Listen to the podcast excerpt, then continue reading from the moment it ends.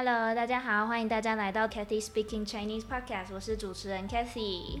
好，各位听众大家好，我是之前有来过的来宾，呃，Cathy 的大学同学。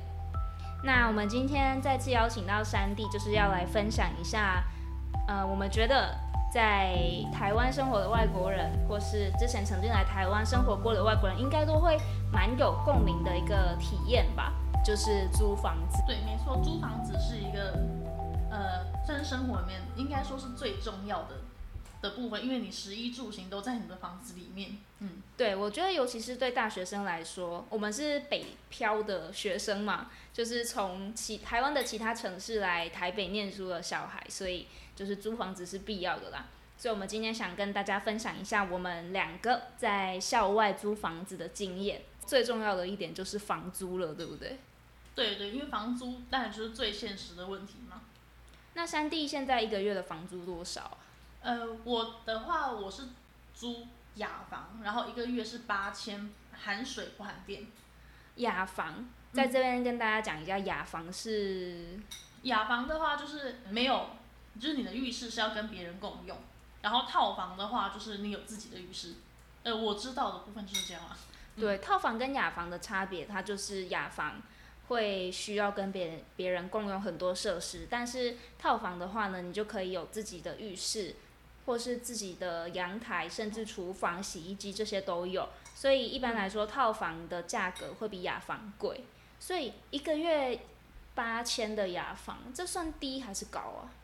呃，呃，根据我跟别人聊天的经验，好像是算偏低，算偏低对对对，嗯，所以就是我的房东算还蛮佛心的这样子，嗯，哇，对，一个月八千，如果是自己负担的话，是也是一笔不小的开销诶。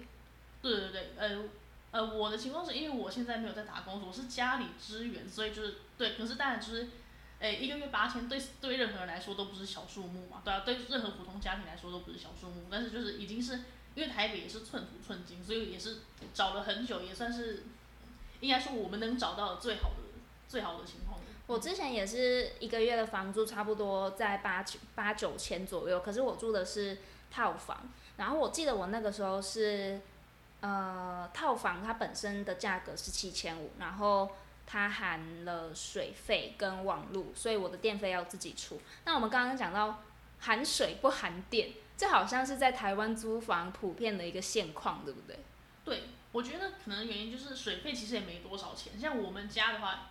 家一家四口就是两个月，好像也都才几百块对吧？就五五百块上下，就因为太一金额太小，所以房租就觉得房东就觉得好吧就送你，但是电费就差很多，电费就非常。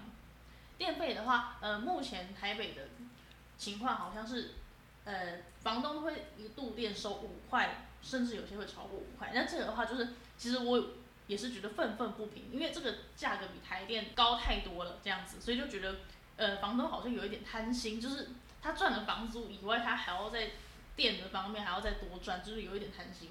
我之前的那个房东是真的很好心，他一度跟我收四块而已，哇，比台电还要再低一点点。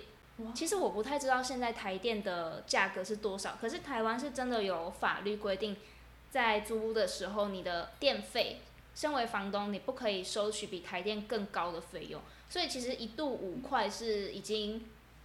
Maximum 了，有有有这个法律吗？有这个法律，你不能收的比台电更贵。但是虽然是，可是可是如果是这样子的话，那五度就已经超过了，不是吗？就已经违法了，不是吗？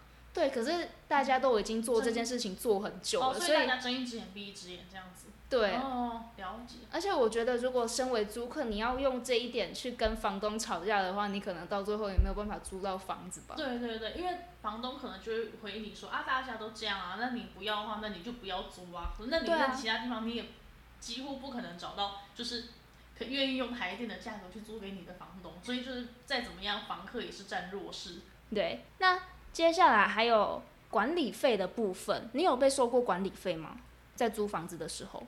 哦，租房子，因为我我现在住的那个也就是普通的公寓而已，所以就没有。我以前就是我家呃，我们一家四口以很以很以前的时候，我小时候的时候是住一栋呃大楼，那个地方有管理费。然后听说听我爸妈说，就是一个月两千八，他们讲的非常低调，就是两千八。然后呢，他们就一直觉得那个是就是每一个月非常多余的开销这样子，因为他们也看不到那个交理费、管理费缴了之后有有就是那个社区有帮我们做什么事，所以他就觉得哦，我以后不要再缴管理费了，所以就搬出来透住透天这样子。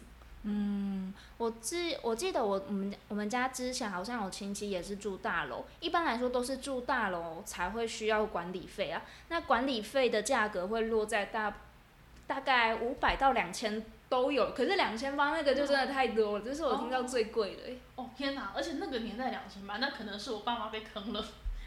那如果缴了管理费之后，你就是会有一些比较让你生活方便一点的服务吗？像是代收垃圾啊，或是垃圾代分类之类的。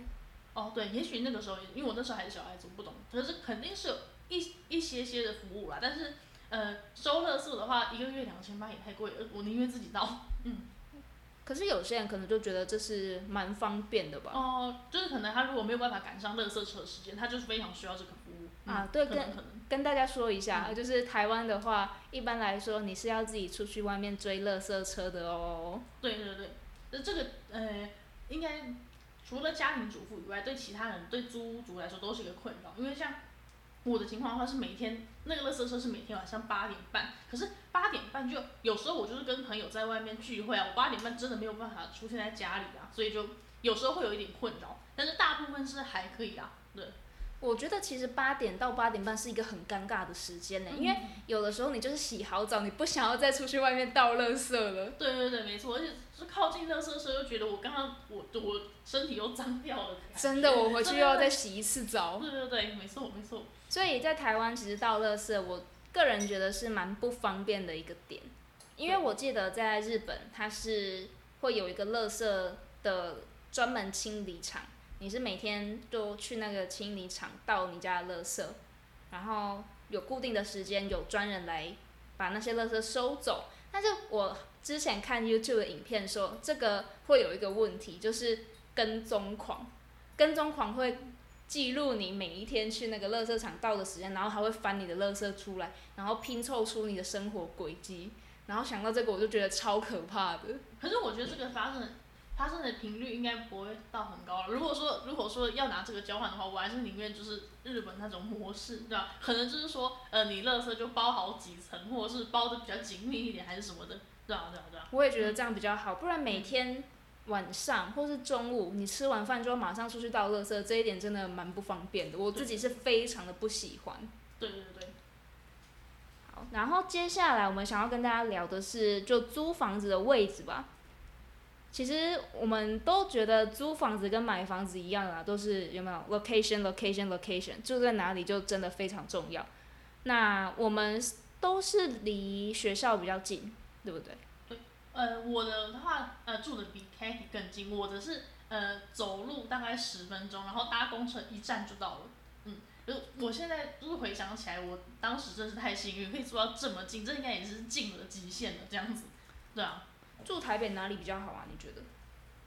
呃，我个人嘛，因为我是属于比较呃 CT person 那种的，所以我我比较倾向住在越越靠近市区越好，最好是一出来就有商店街，然后什么店都有这样子。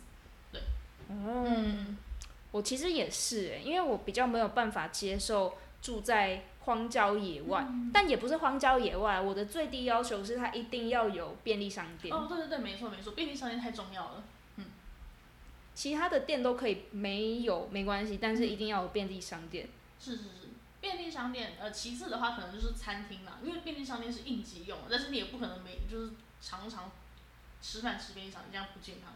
其次就是餐厅，但是因为现在有了那个外送，其实好像也。呃，你附近有没有餐厅？好像也这个重要性好像也慢慢的降低了。如果你就是可以负担得起常常叫外送的话，其实是也没有差。嗯，对。而且我觉得，如果你住的地方离市区不那么近，但是租金低，然后它又有厨房的话，其实反而是好事。我觉得，就可以就是鼓励你自己煮饭，因为自己煮饭再怎么说肯定是比外面吃健康的。嗯嗯，省钱倒不是首选，我觉得最重要的是健康。对对对。健康比什么都重要。至于你想要吃的健康，要么你就是要花大钱，在 either 选一个有厨房的套房，或者是你就每天吃很贵。嗯而且我觉得另外一个对租房族来说有挑战性的，可能就是遇到邻居的问题吧。对，这个有一句谚语说“千金买房，万金买邻”，就是讲说邻居的重要性。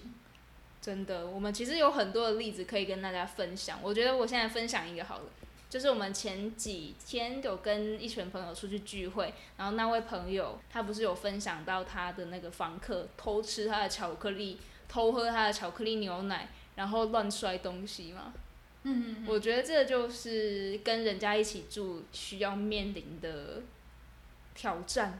嗯，对，我的情况的话，我呃，我的室友，我目前有几个三个室友，他们大致上是没有什么问题，可是有一个问题是非常的非常的困扰我，就是呃，我们的浴室外面不是都有放那个脚踏垫嘛，然后呢，不知道为什么他们就是洗完澡的时候。不愿意去用那个脚踏垫，然后就是他们脚都湿哒哒，然后就在外面那边乱走，然后不是就会把地板弄得很脏吗？然后也不去拖地。我每次看到的时候，就就只好我自己来拖地啊。他们他们不在乎的话，那那我也改变不了他们，我只能自己拿拿拖把起来拖地。